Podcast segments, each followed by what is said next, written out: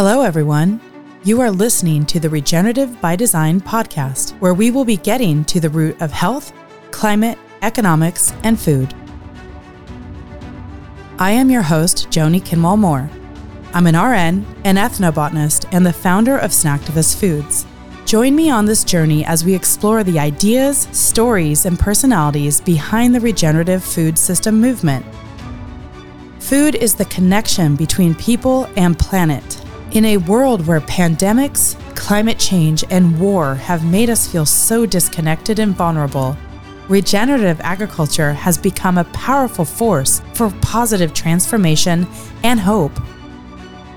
Here, regenerative thought leaders share how agriculture and food design can create a more resilient system. Okay, welcome to the Regenerative by Design podcast. I'm Joni, and we have an awesome guest today. I'm so excited to have Jess Gnad here, calling in from Manhattan, Kansas. Welcome, Jess. It's my pleasure to be here, Joni. Thanks. Yeah, this is awesome. Today we're going to talk about regenerative agriculture, soil health, and the Great Plains. So we've got a ton of stuff to cover today. It's going to be a great show. And um, yeah, I'm just excited to get going. And it's a Monday morning here in northern Idaho, and it's it's not as frigid as it, as it has been the last couple of weeks. How are things in Kansas today? Oh my gosh. So, Kansas, we have crazy, we have all weather in Kansas. So, last week we had upper 90s, a couple hundred degree spots. And then this week we're back wow. down to somewhat normal. We might be in this upper 70s today. But two weeks ago, Ooh, I had my perfect. heater on and we had some frost a couple, about two to three weeks ago. So, yeah. I know I've been wearing my beanie hat the last few days. And in fact, I had it on this morning. Um, I definitely have hat head. So I'm glad you guys can't see me. well, awesome. So today we're, I think my readers would love to know about you, Jess. Um, you're a fantastic person and it's been really fun getting to know you as part of the regenerative community. So I was wondering if you could start by just telling us a little bit about you and where you came from, where you grew up.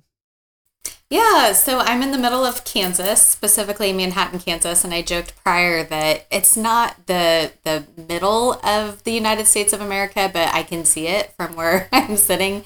Um, I you know it's a it's a farming area for sure. I grew up all around agriculture. I didn't have a farming family per se, but I think when you live in Kansas, it's it's the, the core of your fabric is to grow things, and I live mm-hmm. specifically kind of at the tip of the Flint Hills, and your your um, listeners should totally Google pictures of the Flint Hills because it's this gorgeous grassland prairie um, that it just takes my breath away every time I am able to go on a hike or, or able to see this. So there's so much more to Kansas than nice. just flat fields. yeah, and I think you know for most people. When they think of Kansas, they do think of farming and they do think of growing. And of course, they think about Dorothy and Toto and you know, Wizard of Oz, and and and just that agricultural heart of the nation. And um, I've actually never gotten a chance to explore much of Kansas, so it's on my list. Absolutely. Well, give me a call when you do. You know, we're pretty passionate in the state of Kansas, and I, you know, I don't know how deep you want to get, but we're the type of people that we we farm and ranch through difficulties. Like our state motto is ad astra per aspera, which is to the stars through difficulty. So we actually know that we have different things that um, aren't easy. You know, not everybody, mm-hmm. especially when the state was was being, um, you know, when early settlers were coming to the state of Kansas, this wasn't easy living. So I think a lot of us, the right. people of Kansas, also have that mentality. We have a get it done, mm-hmm. um, not yeah. afraid to do hard work type mentality.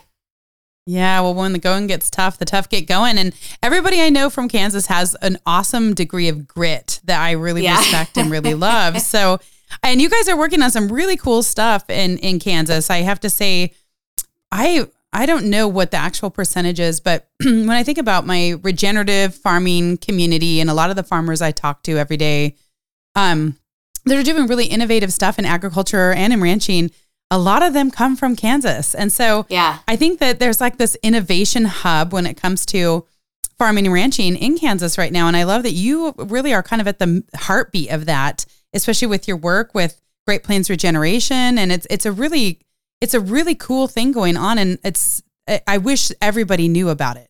And this is what we're going to talk about today. yeah, that's fantastic. So let me take you back about uh, 10 or 12 years ago, and you talk about people that have grit. I mean, I wouldn't necessarily, when you think of the innovation, you think of like these towns and these cities in Silicon Valley, East Coast, West Coast. I think that farmers and ranchers are innately innovative. They they do not get as much credit as what I think they have mm-hmm. to. And so, about ten years ago, um, I was living in a smaller town in Kansas, and I was beginning to to hear a little bit more about local food and about food deserts, and I started asking a lot of questions, being naturally curious. Um, and it's funny that you say that some of these leaders are from Kansas because I would hear about some crazy guy in the next county over or a lady that was grazing differently. And I'd hear all these outlier stories. And my my first instinct is like, I need to know them. like, who are yeah. they? Let's go. Let's go talk to them. They're not people. weird to me. yes. Yeah. So that's, that's awesome. what we did. That's what we did. We started, um, you know, asking questions and figuring out why people were doing things differently. And I realized that it's not for the glory, it's not for the fame, it's to actually make a difference for your mm-hmm. own operation, for your family, to be able to not be the generation that that loses the farm, to be able to have have something, have the soil um, sustain life for more mm-hmm. and more generations. Oh, that's awesome. Um, you know, this is a recurring theme in regenerative um, now where you talk to so many farmers that say, well, at a certain point, I didn't really know what I needed to do. I just knew I needed to do it differently.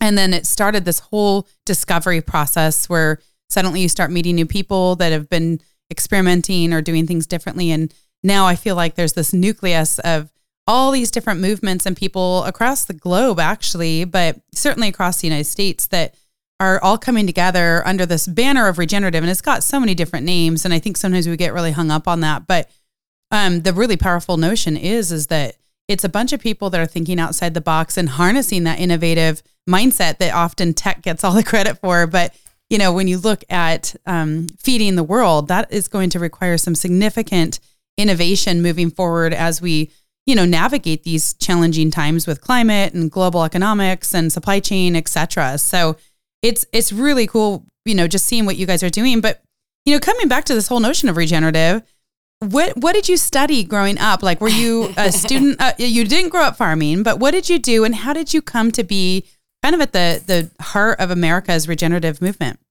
Oh wow, that's you made my heart skip a beat. Um, so I think that's such a great question, and I don't take any credit for for what the path that we're on because it's been greatly accelerated these last two years. But to get to specific to your question, is that I grew up in a household that put a lot of value on understanding um, backyard gardens and recycling. And I know this sounds silly. I actually started a, a recycling club at my elementary school in the fifth grade. You know, it's like, nice. what can I do? So I feel like I've always been, I've always been able to use my skills. I'm not an agronomist. I do. My husband and I do farm. We have some farm ground. Um, we're heavily involved. We do the things that we talk about, um, which I think is key. But getting started, I think I, I just grew up among people who didn't take food for granted.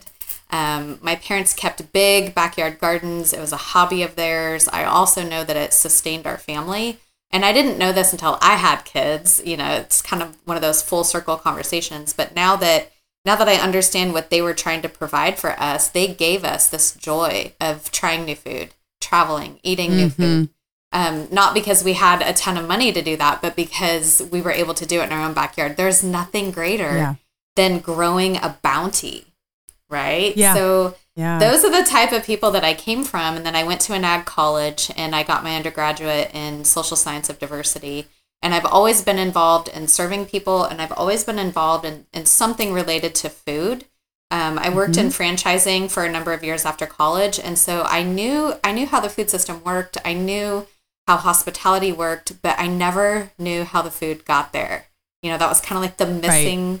Puzzle yeah. to this whole thing. Well, it's been it's been mysterious for a long time, intentionally, I, you know? I think it is. And I think that our kids in this generation I'm hoping that we're way more curious. I hope that we're raising people mm-hmm. who are mm-hmm. way more curious to say, whoa, wait a second. Like, what the heck is this? What are we eating? Yeah. Why are we yeah. eating it? Yeah. you know? how did it get here? right. yeah, that's Absolutely. that's awesome. I, I love that journey from the backyard garden because that it, it's a it's a very influential thing when you grow up with a garden and you do have a you view food through a different lens when you've been out there weeding and harvesting and you taste the difference between the stuff that's grown in the garden and the stuff that you get like sad limp down at the grocery store. Oh, absolutely. And so I when when I got married and we had three babies all at once. I was doing all of this backyard homesteading. We had chickens and goats and donkeys. It was a funny farm, Nice. right? I because I knew that if I was going to be in this type of work, I need to have skin in the game. I had to know, you know, I had to figure out how to do this. I'm married to a master gardener agronomist. You know, he's kind of the the whiz when it comes to all this. But um, you know, when I finally realized that I needed to be out there growing my own food and seeing what worked and didn't work, um, I became obsessed with heirloom seeds. And um, I used my goal was I didn't have a huge budget, so I would try to plant things that would come back year after year. So I found this really Yeah. great um, black tomato that I absolutely loved, and I fed it to my father-in-law who grew up on the farm, grew up, you know, eating all of their own food, and he his head just exploded. He goes, "I forgot what tomatoes taste like." Yeah. you know, he right. was having like a food memory from a previous life, and he's like, "I forgot Yep. because we're eating this crap from the grocery store." And yeah, so and it's he, just not the same. no, That's like so cool. Those nutrients spoke to his body. I swear to you. that sounds Mhm. crazy, but yeah but also these seeds are pretty outstanding these um yeah i always call them open source seeds just to lean into that tech um culture a little bit but you know they're they're open pollinated and they're not they're not sterile hybrids so they do like self perpetuate and so Mhm. you know for those of us who work in that sovereign seed movement and do more permaculture gardening like this year i haven't been home for a weekend in a month.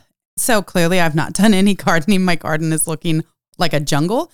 But i went out there the other day and there's all these like baby tomatoes coming up and all these mm-hmm. all these different things coming up. Like i could not plant anything intentionally and i would have a full garden of stuff this year just because of using the seeds that are self-perpetuating. And that's a powerful notion on a huge macroeconomic scale level especially when you look at where our agricultural world is today where it's literally at the mercy of hybridized you know proprietarily ip protected seeds so no, I think yeah, that's, absolutely key. cool. And that's the whole thing that excitement of knowing, oh my gosh, what is this? You know, we've got this six inch tomato plant. We don't know what variety is. You know, we have to like watch it. Yeah. But no, that's really great. You know, um, I'm going to skip around a little bit. We've got producers in our network from uh, that work with us at Great Plains Regeneration that are doing some more heritage and heirloom wheat seed. And it's been really fun these last two years to watch them recycle their seed and sell them to their mm-hmm. neighbors and basically get everybody on board with growing this nutrient dense crop that we used to have. And you were also talking just a second ago about s- some generations we've forgotten some of this. What is so exciting is mm-hmm. every once in a while, it when when if I'm in a room of people and whatever the context, whether it's an event or maybe I'm just at the coffee shop, there's a certain age le- level of, of the the older generation, like the great grandfathers, great grandmothers, they remember mm-hmm. farming this way. They're like, oh yeah, do. yeah, we just call that farming, right? Yeah, So yeah, like, it's- what did you so guys do to screw this up? Yeah, like you talk about the older generation thinking back to how their gardens tasted and looked when they were kids. And I've had a lot of really cool, insightful conversations with my father in law, Jack. He grew up in Cut Bank, Montana, and he's 90. Um, this month, he's turning 90. And he talks about how they, they didn't have a wide variety of crops in their backyard garden, like compared to what we have now. You go to the grocery store, there's just a bazillion things from around the world but the variety of the things they grew was really fantastic like potatoes alone tomatoes etc like such a different taste and feel to what you can get at a grocery store nowadays Oh, I think that's so key. And um, I think that innately, farmers and ranchers, people that grow food, backyard gardeners, we understand diversity. And we Mhm. understand that the the more you're able to create that diversity in your gardening operation, the better the better your crops are going to be, the less pressures you're going to have. And that's a major principle of regenerative agriculture. And just to kind of give clarity on what I do, I see myself in that role as being able to provide the people diversity because like i said i'm not an agronomist i'm not i'm not a soil mm-hmm. scientist i'm a person who's a connector and i help the farmers and ranchers that desire the information obtain the information from the people that know it right? So mm-hmm, mm-hmm. that diversity which is that important. Yeah you know it's multifaceted. It's it's people diversity too. And that's what i love about i love about what i get to do. It, every day it just feels challenging but yet yes we're making an impact. Yes you are. And now tell us a little bit about what you do. Can you give us a a brief history for those of yeah. for the listeners who are listening and they're not familiar with Great Plains Regeneration. Could you give us a little history on how you got started and what the aims of the organization are? Fantastic. Yes. So I do for the last um, many years, I've worked as an independent content consultant for a lot of different companies. I've worked for news media companies, I've worked for startup companies. Um, and I, like I said, I'm that connector. I'm able to bring new ideas in a fresh new way to be able to impact change, right? So um, in 2020, uh, we had a network of farmers and ranchers. We got together and decided to form Great Plains Regeneration. We have an amazing board and advisors, everybody from John Rulak to Nicole Ragland, um, Gail mm-hmm. Fuller in Kansas, Graham Christensen in Nebraska. So we've got this Kansas, Nebraska, Oklahoma, Colorado, Missouri, Texas vibe going on right now. Mm-hmm. And the idea mm-hmm. is just to liaison a lot of these big ideas, um, to be an organization yeah. so that we can work threefold on watershed regeneration, education, and new market development are kind of the broad mm-hmm. categories that we're trying to put our mission work into. So, so key.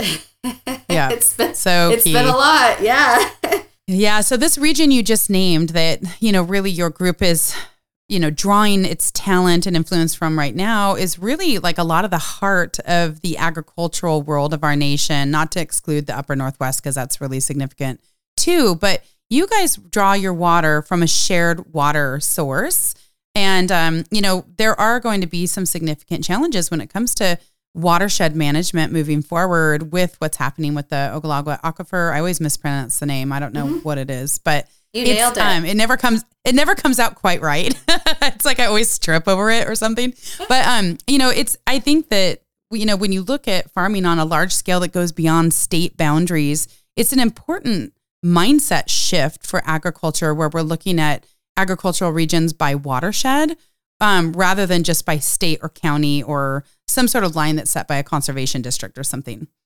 You nailed it. And that's exactly why we have kind of a loose definition of what our geography is because we don't want to limit ourselves on projects that we're able to take on just because of a state line. And mm-hmm. now that also makes the nonprofit side, you know, the the organizational side that can be kind of difficult, but we're figuring out ways to overcome that. But no, I think that sure. living in Kansas it's very Kansas is a big state, and you've got like the northeastern part of the state, the southwestern part of the state, and those are two completely different microclimates. And um, we mm. talk a lot about the education that we deliver.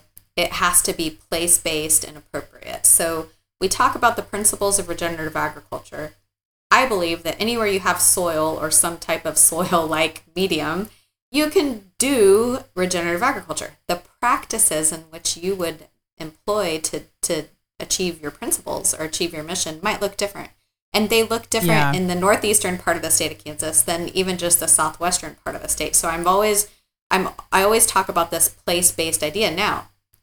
Just because we're talking about different practices, you're right. That watershed feeds us all, nourishes us all. Mm-hmm. So we need to make sure that all of our practices align with regeneration so that we can and, and there are communities in Kansas that are in dire need already. I don't know if you're on LinkedIn. I have a couple really great farmer friends that post modern day Dust Bowl images. And in fact, um, yes. Yeah, I've yep. been seeing a lot of those recently. Quite startling imagery, I must confess. Like you see it and you're just like, what? Is that a movie? Nope. It's actually no. just shot from their barn looking out, looking east or something, you know? It's really pretty scary.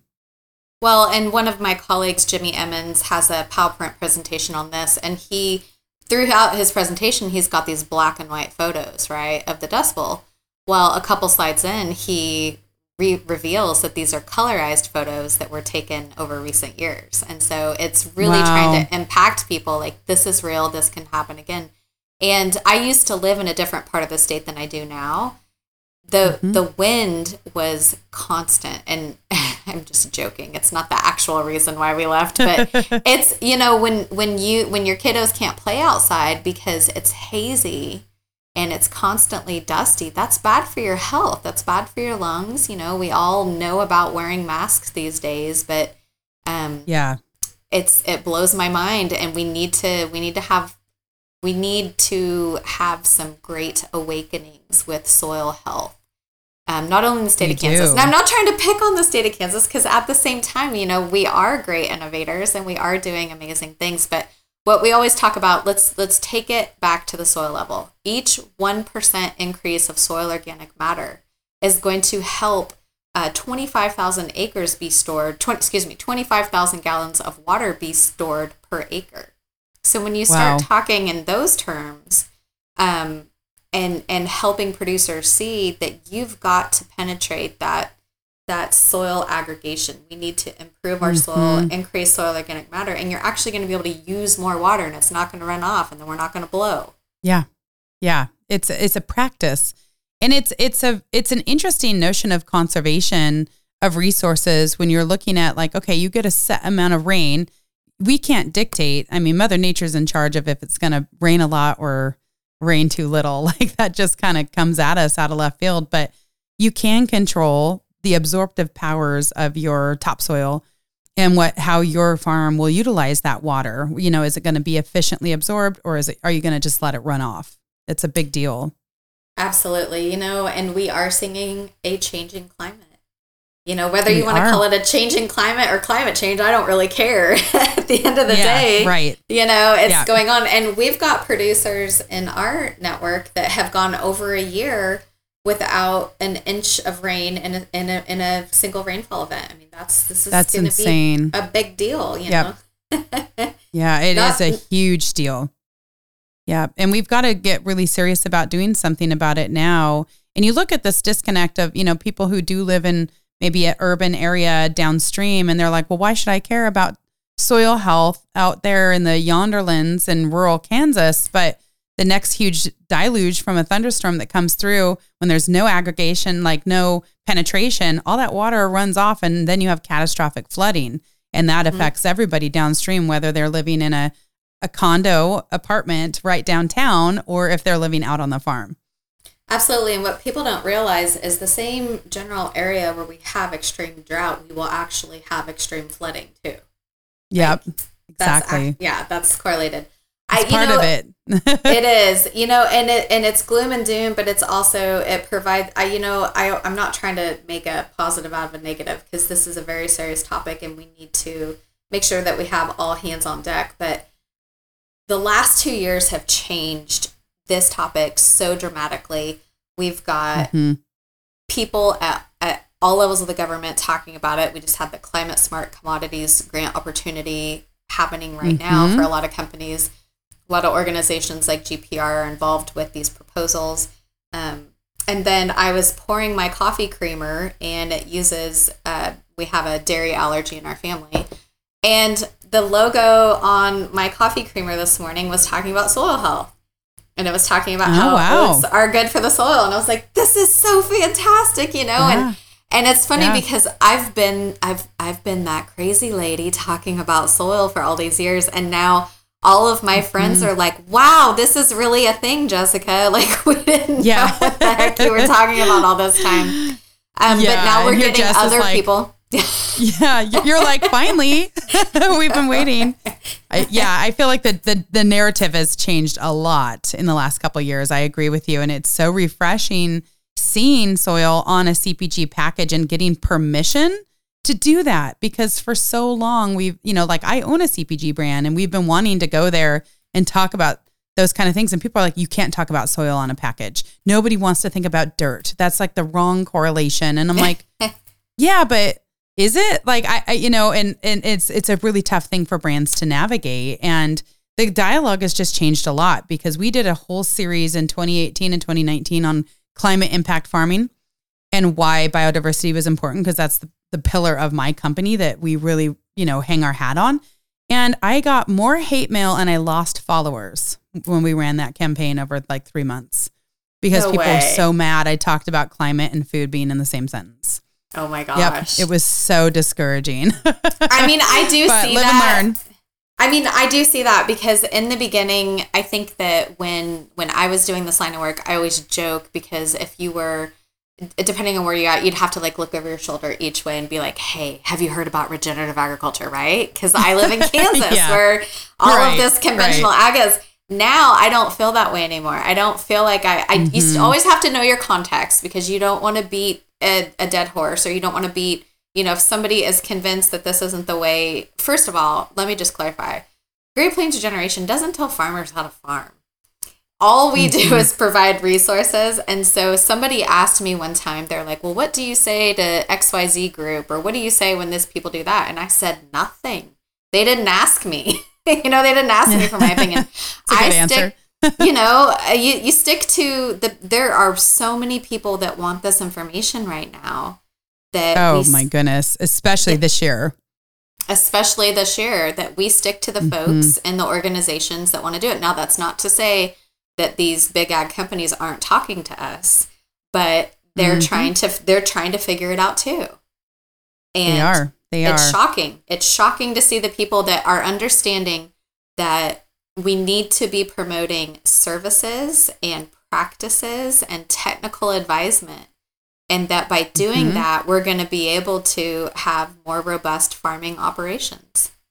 Yeah, and it's a resiliency play in addition to a resource scarcity response. And I think that that's something that's been really amplified this year with the crisis out of Ukraine and Russia, where for years we've been working with farmers as you, I mean, we, you and I as a we, it like, hey, you can cut down your dependency on chemical inputs from the outside by using these farming practices, and that makes you more you know, financially solvent, of course, but then also more resilient and independent where you're not dependent on these outside things coming in.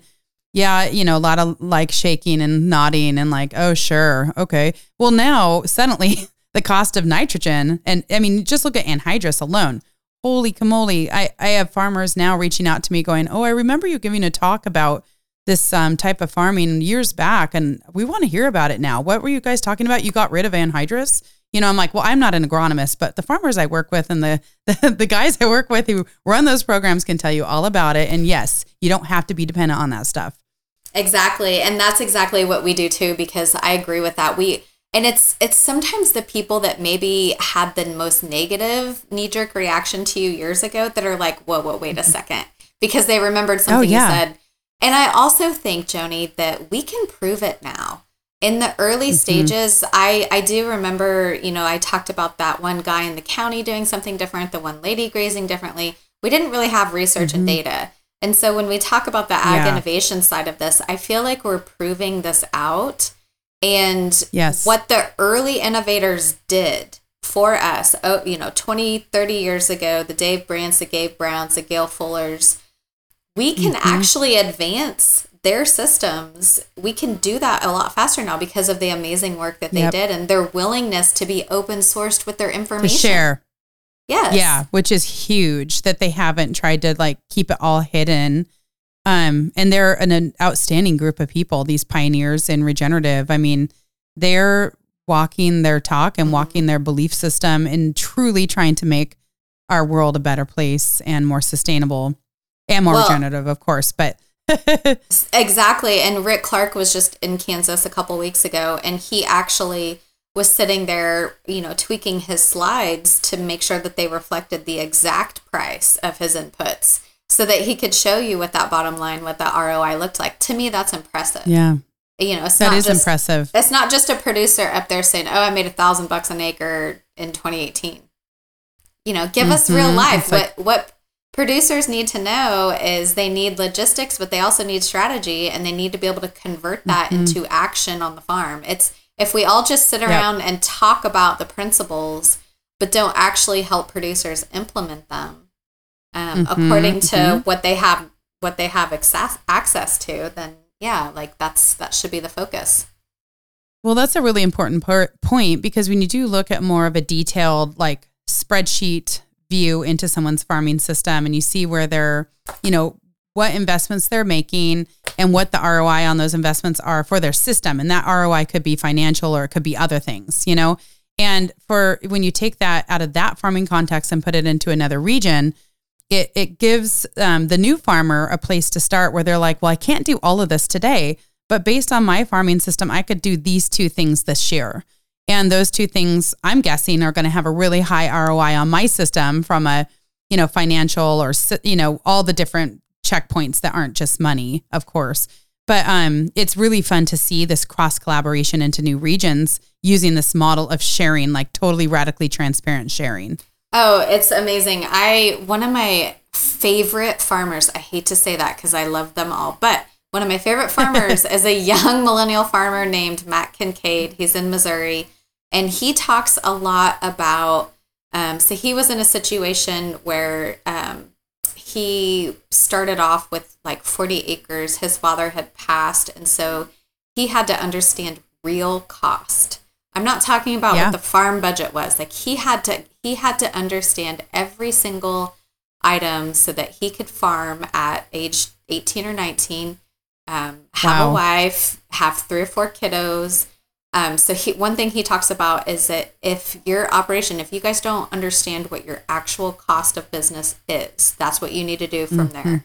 Because from there, mm-hmm. you will make decisions that support not only the sustainability of your crops, but the sustainability of your business because you understand right. the business side. So it was just so refreshing to hear yeah. Um, this young person. Very empowering. Who, even though he's not technically a, a, first generation farmer, but he had to look at things financially way different than anybody else above him mm-hmm. to be able to get started. Mm-hmm. So when we get real costs associated, I think that's how we can start to make real change. But anyway, the story about Mac yeah. is, you know, check him out. And you should have him on the podcast. He's great. Um, he yeah, just, I'd he, love to. he just talks about once you understand the financial side and you start to understand the biology, the decision making mm-hmm. becomes easier and you can sleep at night. So you don't have to worry about, oh my gosh, I'm going to make this huge change that nobody else is doing. Who cares what everybody else is doing? That's the best decision mm-hmm. for you financially and for your system biologically. Yeah. You know, so go yeah, do it. Well, yeah, well, you look around, and a lot of the farmers I know are like, I started looking around, and my fear of doing things differently dissolved because I saw that everyone else wasn't doing so good. You know, so yeah. like, why is there the pressure to mimic what everybody else is doing when they're either not breaking even or barely breaking even year after year and not having a good time? And that's a huge thing that I, as a nurse, I want to always advocate for is that farmers are leading our suicide rates as a nation. And because of this intense pressure they're under, and it is it is largely farmers who are in conventional large scale agricultural settings um, that well moderate to large that they're just folding under the pressure of how to make this work financially in the face of reducing you know having failing um, crop yields year after year while still investing the same amount in their inputs. It's that the inputs are failing us. So all of the financial decisions that were made in the last 10 years were based on a model that you know the the rep drug reps um, basically were like hey if you keep doing this and buying this you're going to have your you're going to have exponential increase in yields. But they didn't realize that once the soil became so depleted that that whole algorithm and that whole equation would not sustain itself. And now they're stuck with upside down financial pictures and it's a catastrophe and we've got to get really real about how to fix that it's a big deal we shouldn't have our farmers leading the suicide rates in our nation it's a topic that is way too close to me. I mean, it's way mm-hmm. too close. And um, years ago in 2018, I started, um, we have a big event that we do called Soil Health U, And the director at the time had come to me and he said, Jessica, how do we get more? Well, here's the direction I'm going to go he asked me how do we get more women involved with soil health and i was like well my answer was pay for their ticket let them come for free but to kind of piggyback off of what you're talking about these topics affect the entire family unit not just the farmer mm-hmm. we typically think of the farmer as as the the male. Leader but this affects the wives the mothers everybody. the daughters it yes. affects everybody and so everybody yes. needs to be at the table and everybody needs to be able to have the ability to be at the table. And so, what I've seen, um, uh, two things that made me think about what you just said. First of all, High Plains Journal did an amazing um, journalistic series on the farmer suicide topic. And I remember years ago when we first started talking about this, people were so afraid to tackle Yeah. this issue. They said, Mhm. no, And they still are. Surely farmers can't be taking their own lives because of farming Oh, issues. yeah. But Mhm. I've seen it. I've been there. It's like I said, it's too close to home. And then second yeah, of all, it's a big deal. you know, us women kind of just took it upon ourselves to figure this out, you know? And so we Mm-hmm. have this group, it's a fun group, um, our Soil Sister group, and you're totally a part of it, Joni. And what That's awesome. I, ha- I I work with other consultants like myself. There's soil scientists. We've got moms, PhDs. We've got women in all aspect, and and we're here for the soil. And so we actually try to get together. I know we try to get together yeah. um, maybe once a year, but uh, we also plan a lot How of events cool. together. So it's the Soil Sisters trying to also. The Soil Sisters. I love that. It's the Soil Sisterhood. Yep. That's so cool. I love but that's that. what we have to do. And it, my first interview that I did in, let's see, 2018 was with the producer in Oklahoma. His name was Tom Cannon. And when he invited Mm-hmm. me to the farm, he said, meet me at the home home place. So I met him there. Well, his mother was there. She was in her 90s. And Mm-hmm. um, it became very clear that she's the one I needed to interview. So I sat Oh, down cool. with her and I got my camera and I, I asked her all these questions. And you know what she said to me? She so cute. She called me Jesse. She, she said, "Jesse, here's the thing. I didn't need to know anything about soil health because her son had her husband had passed away tragically. Her son had came back to the farm. Money was tight. They they got rid of the tillage equipment, sold it so that they could keep farming. He started learning about uh, no till, no till in the plains, and um, no till farming. He's, she said to me, she goes, she goes, Jesse, I didn't need to know any of those details. I keep the books. The books Oh my gosh. showed me that this way of farming was profitable. Wow. That is a powerful, powerful statement right there. Yep. Because, I mean, at the end of the day, I'm really altruistic, but money, you know, money talks. It, it's really the, the bottom line of everything. It, it, you know, it does make a lot of the big decisions in the world. So that's a powerful notion. hmm I love Yeah. that, Jesse. And we, I know she, was- she was so now. cute. She was so cute. She was so cute. In fact, she, uh, well, I'll have to put this in the link, but there's a story about her acquiring the land during the land acquisition. Uh, she was a person, or actually, I think it was her mother was was a person who had to like beat a, ma- a man in a horse race to win No 48. way. Yeah, it was this this great That's story. so cool. Such a great story. So- Amazing. Well, we'll have to put the link to that recording in the show notes for people who want to go hear this because that sounds like an incredible interview. How cool. So tell us just a little bit more about, you know, the farmers that you are working with. Like what kind of crops are you seeing that are, you know, I know you guys go all it, you know, you expand beyond Kansas, of course, and you do integrate livestock. Um, what do you see the big crops coming out of your farming group? You know, what am I trying to say? Like what is the dominance like as far as the crops going to market out of your farming systems? Well, our particular area, there's a lot of crops. You know, we have multiple seasons. We've got corn, soy. Um, Kansas is known as the wheat state. Kansas, uh, Nebraska is is known as the cornhusker state. Um, and so I do see the commodity crops as as still being, you know, the commodity crops crops are still king in our area. What I am seeing is I'm seeing um, with the introduction of the climate smart agriculture, I think we're going to see these commodity crops grown in a manner that is then identity preserved and we're going to be able to understand the whole supply chain and we're going to be able to get those. So that's a huge change even over a year. Um, overall Yeah.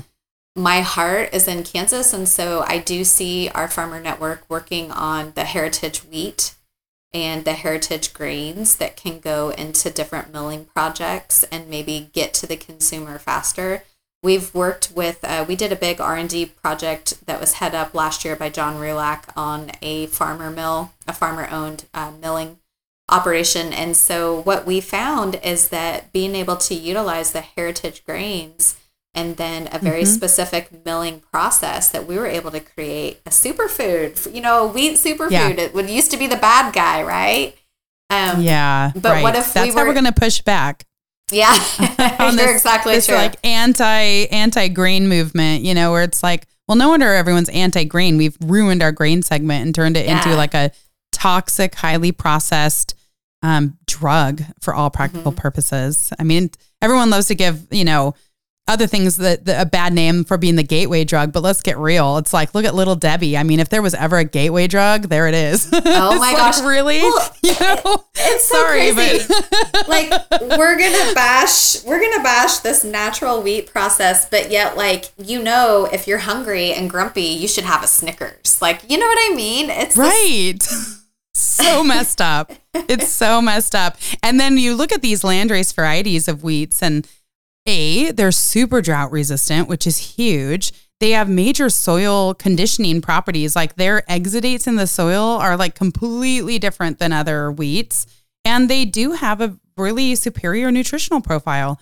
It mm-hmm. turns the whole paradigm upside down um, when you look at this kind of knee jerk reaction that the American public has right now of like, oh, well, I don't eat grains. Like I hear yeah. that all the time from people. And I'm like, oh, really? So you're on the let's go extinct fast diet? Cool. Yeah. Like, I'm sorry, but we can't, we can't feed the world on this kind of, you know, like we need high quality grains to feed the world into the future. I'm sorry, but that's just the reality. Absolutely. I and mean, we've got to fight to take that vertical back. We've got to fight to take that vertical back. Staff of life, man. Like that's the life giving mm-hmm. properties inside of there. And we're so deficient. What's been really cool is being able to work with folks like you who have the nutrition side of things too. So we're mm-hmm. also able to get collect that data. We're working with um, like we've uh, last year we had Sarah Keogh come and give a two day um, presentation at, at one of our events called Fuller Field School and we've worked with uh, Erin Martin, cool. who is also a gerontologist. Oh, Erin's amazing. I know, yeah. isn't she? She's a soul She's super cool. Sure. But what I'm yeah. saying is that once you start, there's there's not even separation anymore. Like it used to be like, oh, we're talking about soil, and the next thing you know, like down the line, it's like, hey, what about nutrition? Now it's the same topic, like soil, mm-hmm. soul, nutrition. Be. Like absolutely. Yep. Um, we're yeah. trying to put that nutrient density back into the conversation. Absolutely. And nutrient density is a reflection of an intact ecosystem on the farm. And and that's where we've got to go. We've got to take consumers there. Like our brand, I mean, we're little. We probably this is a big leap that's a little scary, but we're we're going to have a metric on our bags by this fall that's going to invite people into this experience that says, okay, there's this metric and it talks about biodiversity, carbon sequestration, water conservation, and nutrient density. And what we want people to get out of that is that that drives everything that's on the nutritional panel. It's time we stop just looking at the nutritional panel because that is like a teeny little thread snapshot of what that food represents from a health perspective. And it's very egocentric. It's like, oh, how's this going to affect me? Like, what are the mm-hmm. calories? It's like, well, where did this food come from? Where did this come from? Is it exploiting other people or destroying natural resources to get to your plate? So do you really feel that great about eating it now? You know, like th- these are some difficult conversations that we need to have the American public step up and take on and actually get real about their food. Oh, absolutely. And as a mom, that conversation came to me as a rude awakening because I I had a mm-hmm. son that mm-hmm. dealt with some issues after he was born.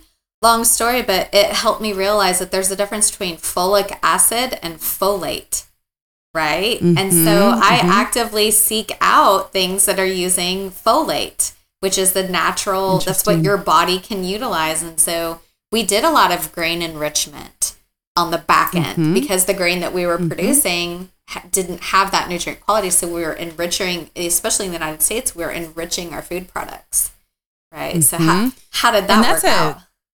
Yeah, that's an interesting conversation. I started um, going there a little bit with Claudia, the director of uh, California Wheat Commission, and you know, just I feel like this would be a fun, like a panel discussion to record where we really kind of take the deep dive into that enrichment side of things and the pros and cons and the things that worked and didn't work and the good, the bad, and the ugly. I guess.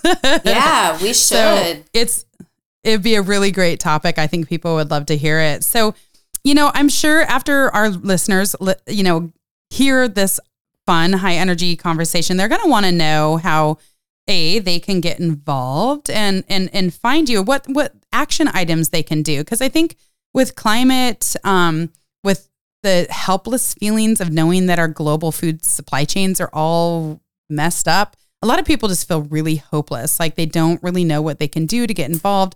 They don't know how they can make a difference and they don't know how they can still stay hopeful in the face of all this stuff. So, to wrap up our talk, I'd love you to just, um, you know, riff on that for a second. Absolutely. I mean, the most immediate way of connecting is just go to greatplainsregen.org and we've got a tab called Join the Regen Team. And on there, you can join our team and, and be a part of our network. Um, so we also are suggesting that people check out Regenerate Nebraska, Regenerate Oklahoma. Um, those are two of our mm-hmm. sister organizations that we're working on. Cool. And and I hate to be cliche, it, because I'm a mom, and we, Joni, you and I have talked several times. I'm like, hey, let's reschedule. I've got soccer. You know, like we've got this going on with that. Yeah. So I'm not perfect. I'm not perfect when it comes to this, but but teach your kids about food and um, plant mm-hmm. a garden. Uh, you know, that all sounds hilarious until you have these three children that you're trying to yeah right it's like, it's a tough balancing act but you know honestly like even just doing a little bit better if everybody did that it's that the weight of that is far better than a few people being perfect and Absolutely. quite frankly like perfection's overrated like it just I don't even know. I would give up if I were striving for perfection. just saying. well, like I would just be like, forget it my parents did this thing when we were younger. They called it being a food pioneer, and feel free to take this term and run with it. But when I was a kid growing up, um, they I don't know why they did this. I should ask them. I should call them and ask them. But whenever we went to a restaurant or whenever we were at the farmers market, which is which we went to frequently, we had to try something new, and you had to be a food pioneer. Mm-hmm. And you had to at least have one bite, and if you didn't like it, whatever, you can make yourself peanut butter and jelly and starve. Yeah. Or you right. can try something yeah. new. If you don't if you don't like what we're cooking, you can learn to cook. That's Tough. what I tell my kids. And exactly. Yeah, my 10 year old's going through one of those phases and she does. She just cooks her own what she wants. And then we don't critique it unless it's mm. something really junky. But yeah. I'm like, that's fine. If you want to take your, your food into your own hands, by all means, don't let me stop you. But, you know, she's just rebellious 10 year old, I guess. Oh, I totally We'll be eating this amazing too. meal and she's making her own thing. I'm like, okay, whatever. But I agree this, this food pioneer notion where it's like, if we don't tell kids, if we don't remind them that they're picky, they'll probably forget about being mm-hmm. picky. Yeah. You know, there's always those kids that just are picky by nature, but I think more of them are taught that pickiness is something that's an expectation. And I just Absolutely. don't buy into that at all. I know. And I yeah, know that so these, cool. this, this, this time period for us as moms is so short. Just, uh, mm-hmm. my advice mm-hmm. because I don't want to sound like I gotta, do the best you can. That's all you can do, mama. like that's all you can yeah. do. Yeah. And if you've been in a bad rut, just start tomorrow being like, you know what? We've been in a bad rut. We're going to get back on the wagon and we're going to, you know, let's let's go buy a, a couple of pots at the at Home Depot if that's what you have and get a couple of plants and grow a tomato and a pepper and a zucchini and that's it. Like it's amazing how much joy you can get out of just a couple simple little plants and then your kids will learn fundamentally that that's actually where food comes from, which is a powerful notion that will change the rest of their life. So this is this is awesome, Jess. I love it when I get a chance to talk to you. We are always on the same page and have so much fun. It's too bad you live a thousand miles away or something like that. Hey, come visit. Come visit. Yeah, I would love to. well, we'll put links. We'll put links where people can learn more. And just to clarify, if if our listeners are not farmers and not involved in regen food etc can they still sign up and just be participants and just learners? Absolutely. In fact that's where we see most of our incoming web traffic. It's just people that are like keep up the good work you know uh, yay yeah. that's great. That's powerful. I love that. So listeners remember it don't feel like oh i'm not a farmer i can't get involved. Yes you can because the most powerful thing behind this movement will be ultimately the vote from the consumers that go, you know what, we're tired of this and we want a better food system and we're willing to put our, you know, money to work buying higher quality foods wherever you can. And I mean, I'm sensitive to budget because I mean, I have a startup. God only knows that oh, that'll yeah. kill your whatever budget you ever had. But um, you know, it's amazing what you just identify what is most meaningful and that's what you prioritize. And boy, it's it does make a difference. It really does. So yeah, um, awesome, Jess. Thank you so much. And um, this hour went by really fast. I just appreciate you taking the time out of your day. It was. Thank you for having me. okay, we'll see you later. Bye. Thank you for joining us on the Regenerative by Design podcast. If you would like to learn more about the principles of regenerative food systems and agriculture, please see the show notes for links to education, a glossary, and guest information. This podcast was brought to you by Snacktivist Inc., a leader in the regenerative food industry. We create delicious foods from regenerative ingredients that are soil focused, minimize water use, and maximize carbon sequestration, all while radically impacting human nutrition.